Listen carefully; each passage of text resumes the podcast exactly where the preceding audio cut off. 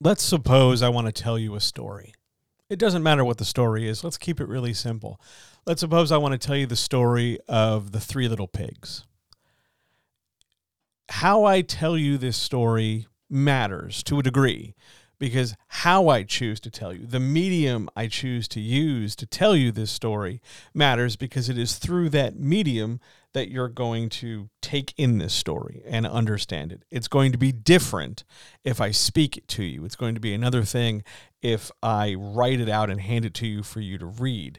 It's going to be a third thing entirely if I convey this story through the medium of interpretive dance or semaphore or uh, colored fireworks or whatever, or orchestral music. The medium I choose determines the boundaries in how you receive information and how you come to understand this information. The more abstract my delivery method, the more broad I am asking you to interpret or read this information. So if I were to tell you the story of the three little pigs using only a variety of fireworks, you would have to work a bit harder to understand what the hell I'm trying to say than if I were to speak to you and tell you the story verbally.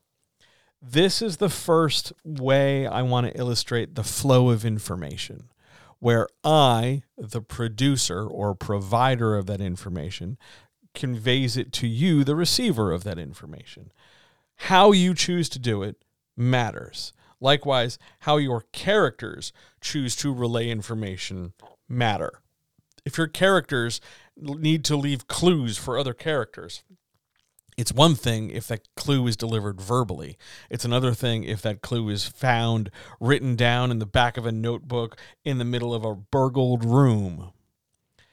How you choose to convey information to your reader sets up expectation and speaks to the difficulty of understanding that information. If I just hand you uh, a note with a single word on it, I don't know what that word is. Let's suppose that word is sandwich.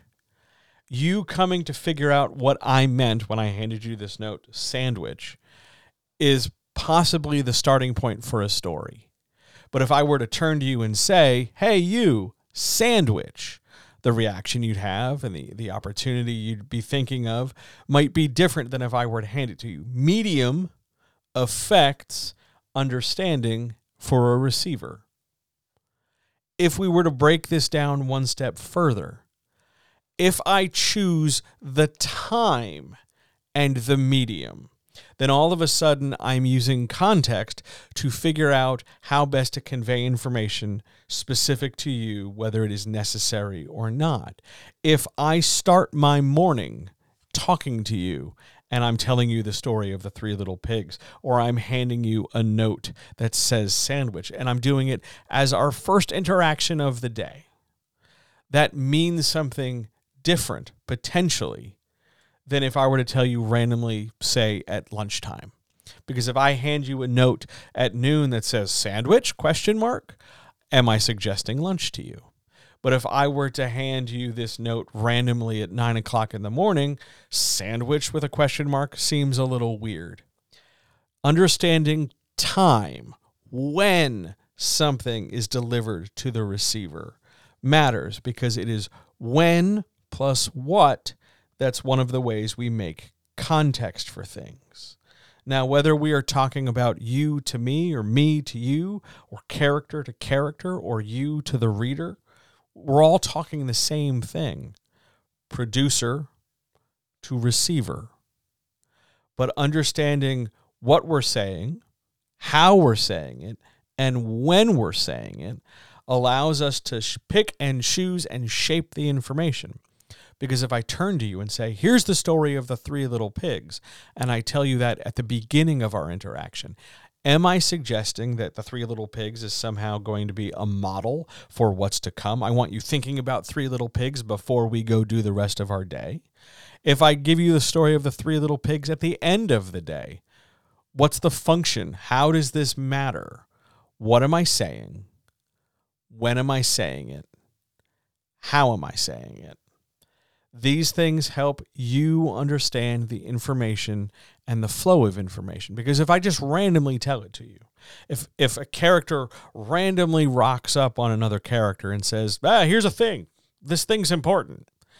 Or they just repeat this urgent message and then die. Or they hand you this missive from the king or something.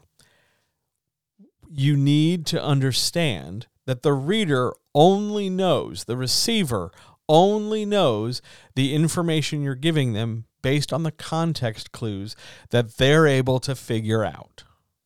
So if I'm randomly telling you the story of the three little pigs, it is not unreasonable for you to turn around and go, Hey, John, why are you telling me the story of the three little pigs? Now, I'm either going to explain, Hey, here's why I'm telling you the story, or I'm not. I'm going to leave it for you to figure out.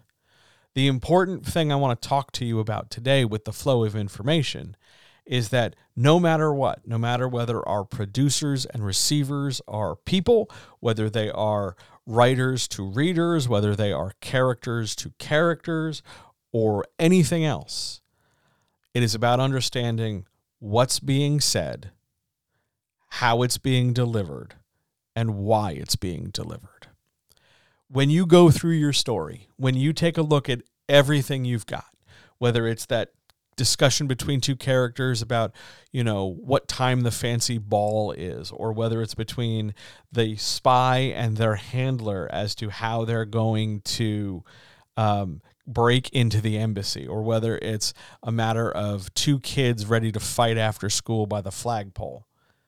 What when how those three things will help figure out why why are those two kids telling each other that they're going to punch each other in the nose at three o'clock by the flagpole? Because they were arguing about this other thing. Why am I telling you this story? Because I'm using it to illustrate a point.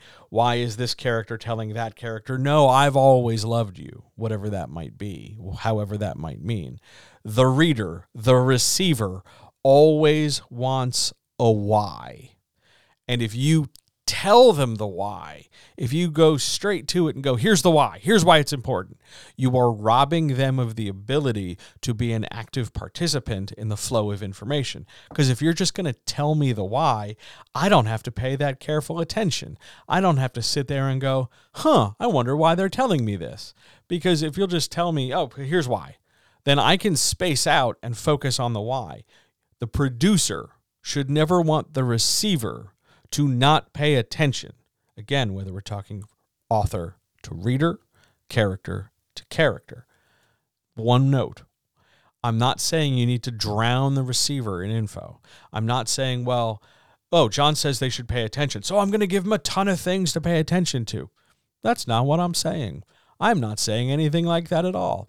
I'm saying the receiver always wants to know why. Why tell me this? Why this way? Why here? Why now? Why, why, why, why, why? And the best way for you, or the character, or the situation, or the wise old sage, or the hermit who lives in the forest to deliver the why or deliver the recipe for why, it's what's being said, how it's being delivered, and when it's being delivered.